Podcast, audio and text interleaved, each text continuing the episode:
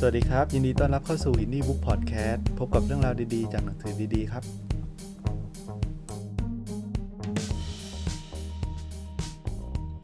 สวัสดีครับ ยินดีต้อนรับเข้าสู่ Indie Book Podcast อีกครั้งนะครับ วันนี้ผมจะมารีวิวหนังสือเรื่องหมาน้อยสอนรวยนะครับ ก็เป็นหนังสือที่เกี่ยวกับเด็กนะครับ แล้วก็หมาตัวหนึ่งนะฮะเป็นเรื่องราวของเด็กหญิงคีรานะครับ แล้วก็มีหมา ชื่อหมาน้อยตัวหนึ่งที่สอนวิธีการใช้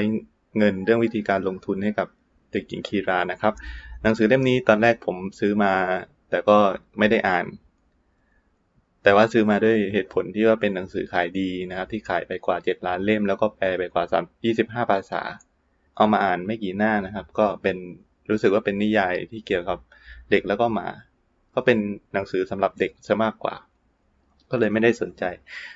วันดีคืนดีก็ผมก็หยิบหนังสือนี้ขึ้นมาอ่านนะครับ แล้วก็ทำให้รู้ว่า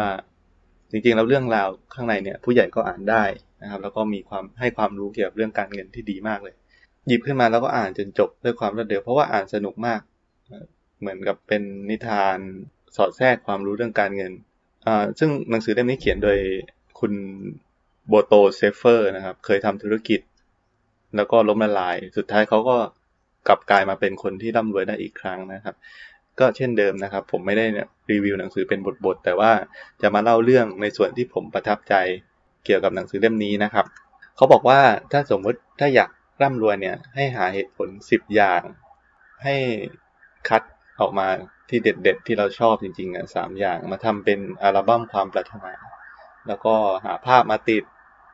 เพื่อให้เราสามารถจดจำ นะครับ แล้วก็สามารถจินตนาการถึงความสำเร็จได้ทุกวันนะจริงๆ เรื่องนี้เป็นเรื่องที่แบบ เออมันมันไม่น่าจะเป็นไปได้ใช่ไหมที่ทำให้เราสำเร็จแต่จริงๆ แล้วบางครั้งเราเราอาจจะหลุดโฟกัสคนส่วนใหญ่ที่ประสบความสำเร็จที่ผมทราบเขาก็ทำแบบนี้คือเขียนขึ้นมา หรือว่าทำเป็นภาพขึ้นมาให้เขาสามารถ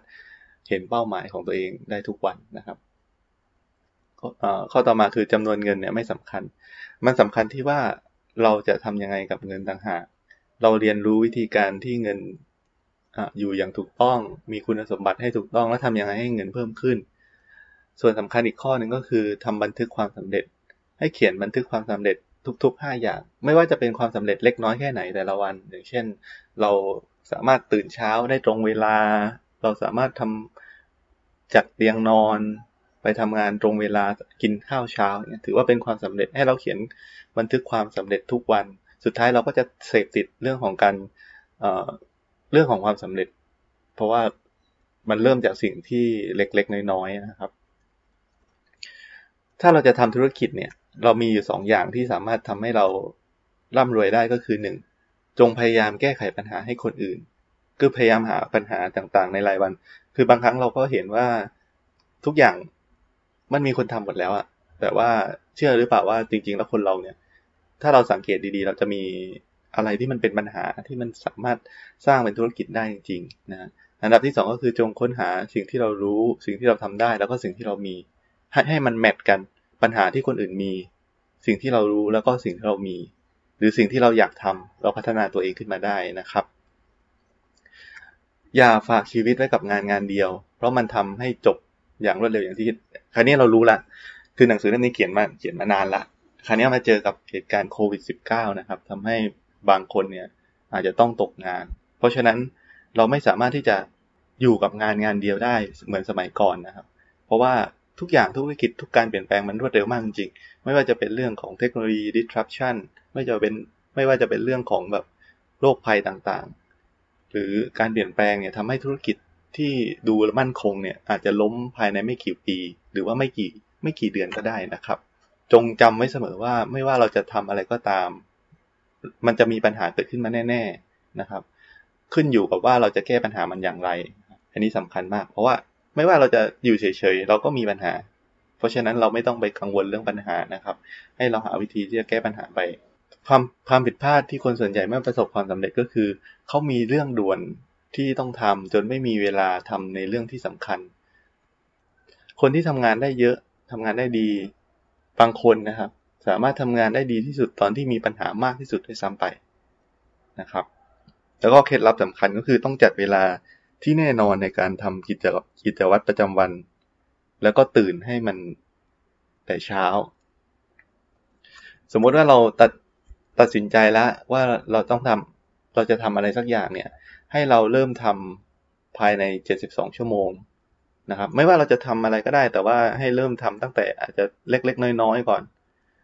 แต่ว่าให้เริ่มทำทันทีนะครับ ไม่งั้นเราจะไม่ได้ทำแต่ว่าต้องตัดสินใจให้แน่นอนก่อนว่าเนี่ยเราจะทำสิ่งนี้แล้วก็ลงลงมือทำจริง ๆ ภายใน 72 ชั่วโมง คนส่วนใหญ่คิดว่างานเป็นสิ่งที่ไม่น่าสนุก แล้วก็เป็นสิ่งหนักที่ต้องทำแต่จริง ๆ แล้วเนี่ย เวลาที่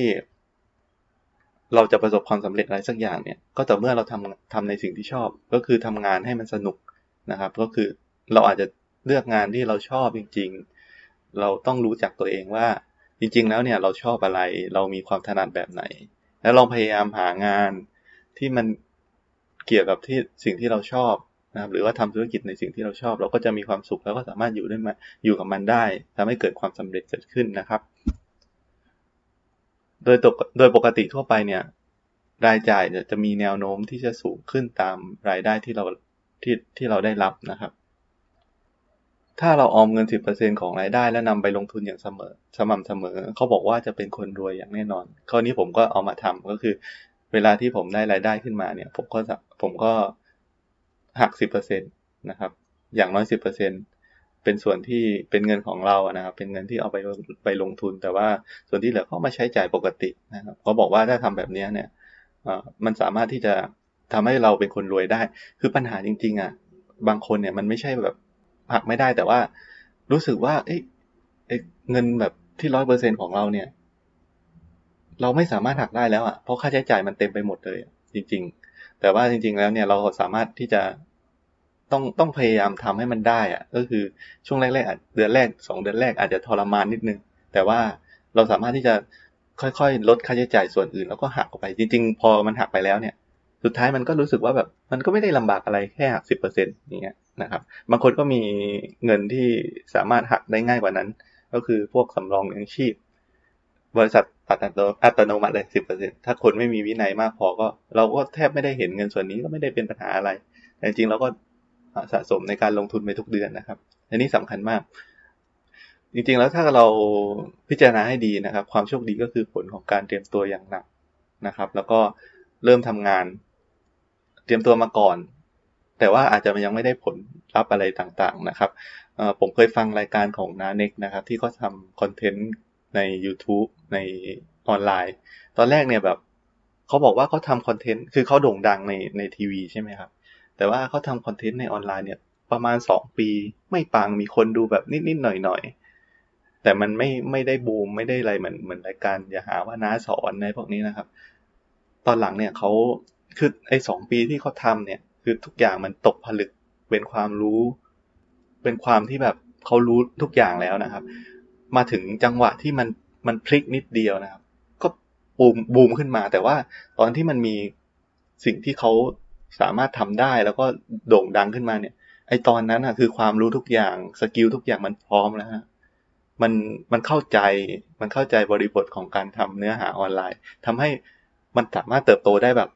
เหมือนกับโชคช่วยนะครับ แต่จริงๆไม่ใช่ก็คือเขาสามารถเขาทำงานหนักมาก่อน เรียนรู้สิ่งต่างๆ มาก่อนนะครับ มันถึงทำให้เขามีวันนี้นะฮะอีกข้อหนึ่งก็คือ คนที่กล้าหาญนะครับ ไม่ใช่คนที่ไม่กลัว แต่ว่าคนที่กล้าหาญเนี่ยก็คือคนที่ทำก้าวต่อไป แม้จะยังกลัวก็ตามนะครับสิ่งที่ดีที่สุดของการ ในชีวิตนะครับ ก็คือการทำในสิ่งที่เขากลัว และผู้เขียนเขาบอกอย่างนี้นะครับ ใครที่เอาชนะความกลัว ความขายหน้าได้ โลกก็จะเปิดทางให้คนคนนั้นนะครับ แล้วก็ที่สำคัญก็คือเงินเนี่ยอยู่กับคนที่พร้อมเท่านั้น เงินที่อยู่กับเงินมันจะอยู่กับคนที่พร้อมเท่านั้นนะครับ คนที่หาเงินมาได้อย่างไม่ถูกต้องเนี่ยเงินมันจะมีความมันจะเป็นเงินที่มีความทุกข์นะครับ แล้วก็ไม่มีความสุขได้มาก็แบบไม่ได้รู้สึก มีความสุขอย่างแท้จริงนะครับ อย่างเช่นเราทำอะไรที่ผิดกฎหมายมาเนี่ย เงินส่วนนั้นที่ได้มาเนี่ย โอเคมันมันสามารถไปซื้อของอะไรได้แต่